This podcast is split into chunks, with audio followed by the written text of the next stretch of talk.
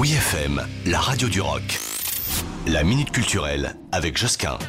Le tunnel des Tuileries, long de 800 mètres, présente des œuvres in situ de 10 street artistes venus du monde entier. Oui, cet immense corridor de béton au bord de la Seine, à la base sombre et gris, est désormais une galerie d'art monumentale dédiée au street art, on l'aura compris. De vastes fresques colorées ornent comme ça les murs du tunnel des Tuileries, telle une grotte des temps modernes. Ces street artistes venus du monde entier ont déployé leur talent en toute liberté sur ce terrain de jeu hors norme, on peut le dire, réservé depuis 6 ans au mode de déplacement dit doux.